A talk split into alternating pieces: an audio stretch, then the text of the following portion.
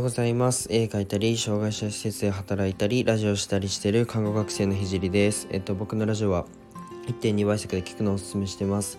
えっと、ラジオは平日7時からスタンド FM でやってて、土日はお昼に放送します。で、不定期でライブ配信もしていきます。で、今は看護専門学校3年生で、えっと、国家試験が終わりました。えっと、毎日絵を描いてます。で、えー、ラジオで話す内容としては、障害の偏見をなくすまでを目的として施設を立ち上げるまでの過程と何者でもない僕の作品を世界に届けるまでの過程を毎日共有します。えあとは医療の最前線での学びだったり他の職業に転用できる考えだったり絵を描き始めて3ヶ月で全国選抜作家展に選抜された僕が日々発信をしていく中で、えー、共有したいなと思ったことを話します。まあ、夢を叶えるまでの日記みたいなものです。で、コラボの依頼は Twitter とインスタにて、えー、連絡お願いします。で、えっと、面白いと思ったらフォローもお願いします。で、今日のテーマは、えっ、と、今日のテーマは、うんと、看護師国家試験どうだったっていうテーマで 話していきたいと思います。えっと、そうだな、まず、本当にたくさんのコメントともう DM と LINE にもう支えられました。で試験ギリギリにちょっと返信する、えー、時間はなかったんですけど、えっと、全て読んでから、えー、試験に臨みました。えっと、僕はうんと受験は個人戦だと思ってたんですけど全然個人戦じゃなくてチーム戦だったってことを知って、えっと、僕はたくさんの人に支えられながら受験を受けました。でたくさんの人に本当にたくさんの人に支えられたので、えっと、他の受験生よりうんと有利だったと思います。えっと、コメントを一つ一つ読んでもうめちゃくちゃリラックスした状態で、えっと、受験に臨めました。で、本当コメントも何十件もいただいて、もう本当にありがとうございます。で、えっと、じゃあちょっとムズムズするので、まあ、結果の方を言いたいと思うんですけど、結果は、まあ、無事あの合格確定圏内に入りました。でちょっとまだあのなんだろう。実際の合格発表は、えー、3月25日なんですけど、えっとまあ、自己採点をやってくれる、まあ、学校系列の予備校が3つあるんですけどその3つに、えっと、自己採点をやってもらって、まあ、ボーダーが、まあ、大体毎年160 160点前後あれば合格のところ、まあ、無事200点を超えることができました。パチパチパチ。200点を超えてたので、えっと、落ちることはない。もう絶対にないラインでした、えっと、本当にもう皆さんに支え皆さんの支えがあったからここまで来れました。本当にありがとうございます。でちょっとその余韻に浸ってしまいちょっと昨日はえっと一日あのラジオをお休みしてしまいました。すいません。えっとあと、ま、昨日ちょっとまあ、頭痛くて 頭痛がちょっとひどくて、えっと、ゆっくり寝てました。もう申し訳ないです。で試験当日の話なんですけどあの体調的にはまあなんとか受けれる体調には持ってってたんですけどあの本当に前々日かなもうすっごい腹痛くてうわやべえなとか思ってたんですけどあの僕もともと偏頭痛持ちであのお腹痛いの治ったんですけどもうめちゃくちゃ頭痛くて 当日。うわマジかよとか思ってたんですけどでなんかお腹もまあその前日あのテストの前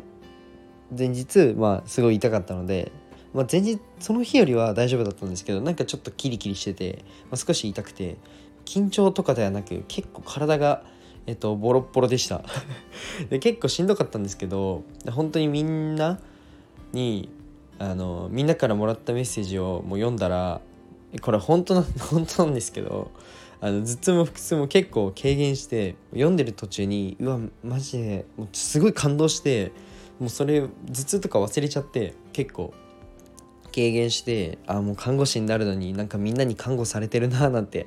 思いながら受けました。あとなんかうんとなんか今年の国家試験はあの最高過去最高難易度だったっていうふうにあの言われててあの毎年あの今年は難しかったよねみたいな話題になるそうなんですけど、まあ、実際のところあの難易度はあのまあボーダー見てもそうなんですけどなかなか変わらないテストなんですけどなんか今年は過去で一番難易度を高く設定されたそうです。あのわかちょっと分かんないんですけどなんかあの来年から看護のその国家試験のあの形式っていうのが変わるということから過去問をあの使える幅っていうのをあの今年から狭くしたそうです。なので、まあ、基本過去問を解いて何回も解いて周回してあの試験に挑むっていう対策なんですけどうんとそれだけでは結構厳しくなってくそうです。なのでそのなんだろうな。なので結構今後のその国試っていうのは対策方法が変わってくるのかなっていうふうに思いましたあのー、実際になんか図形の問題ももう初めて見るものばっかりであと統計ももう見たことないデータをぶち込んできて統計ってもう例えばあのー、日本の男性のなんだ平均寿命はとかって、まあ、そういうのが統計なんですけど統計ってもう覚えてないと分かんないじゃないですか。なのであのなんだっけな統計で出たのがあそう令和46年のあの日本の人口を推測して答えろみたいな感じで推測したデータを答えなさいみたいな感じでうわどうしようと思って1年間あの解いたのが分かんないんですよ。結果としてその統計は分かんなくてデータが。で僕合ってたんですけどあのその解き方があの1年間で大体そのあの死んでしまう人数、えーと、日本の死亡の人口は覚えてたのでそれをあの46年間ぐらいかけてあのあ40令和46年までをかけてあの今の人口から引いてっていうのをもう計算してあのクソめんどいことやりました。はいそんな感じで見たことないデータばっかりでかなり柔軟な知識がないと解けない問題が多いイメージでした、まあ、過去問を周回すればいいという考えはもしかしたら今後はなくなるのかなと思って、まあ、少しあのいや今後のまだ今年でよかったと思って、まあ、多少たりとも過去問を、えー、かすってる、えー、今年でよかったなっていうふうに思いました。なんかうん今後は結構大変かなっていうふうに感じました。過去問過去問プラスちゃんとその周辺の知識も、えー、つけないと問題が解けないようになってたので、まあ、受験生は悩む人が多かったと思います。でまあもし、うんと、看護学生がいたら、まあ、聞いてくれたらあの参考にしてくれると嬉しいです。えっとそんなこんなで来年から看護師になるんですけどもう切り替えて確かにもう受験終わって、まあ嬉しくて本当にあのめっちゃ頑張ったんであの勉強だけじゃなくて本当に夜勤とあの毎日絵描くのと、まあ、もちろんラジオもあの明日何喋ろうかなっていうのはあのまあラジオパーソナリティの方は分かると思うんですけど、まあ、毎日考えるじゃないですか。それと、まあ、その勉強っていうのを、まあ、4つを両立っていうのかな。4, 4律ですよね。をするのがすごいあのまあ難しくて、まあ、僕の本当に僕才能ないんで 力不足なんですけどあの本当になんだろう寝る時間を惜しんであの頑張った日々だったので、まあ、終わった本当に嬉しいんですけど、まあ、これはた本当にただのスタートラインなんで、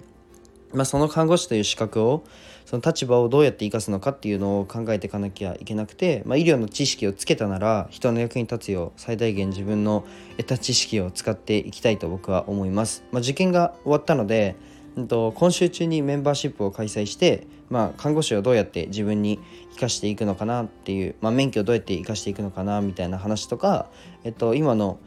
僕の本当今の今何を考えているのかで僕が今何を学んで何を挑戦しているのかっていうのを、えっと、普段喋ってる内容よりも、まあ、距離が近い内容で、まあ、なんなら一緒に何かをやるイメージで、えっと、メンバーシップからあえーと、一緒に何かをやる人がメンバーシップの中から出てくれることを祈って、まあ、作ってみたいと思います。で最後はちょっと宣伝みたいになってしまったんですけど、まあ、僕は受験で本当に、あのー、人のつながりっていう人のつながりの大切さをもう身に染みた染みて分かりました。で、うんと、より皆さんとつながって一緒に頑張っていける環境をちょっと音を通して作りたいと思うのであのぜひ遊びに来てみてください。じゃあ今日はこの辺で少し長くなってしまったんですけどこの辺で終わりたいと思います。じゃあバイバイ。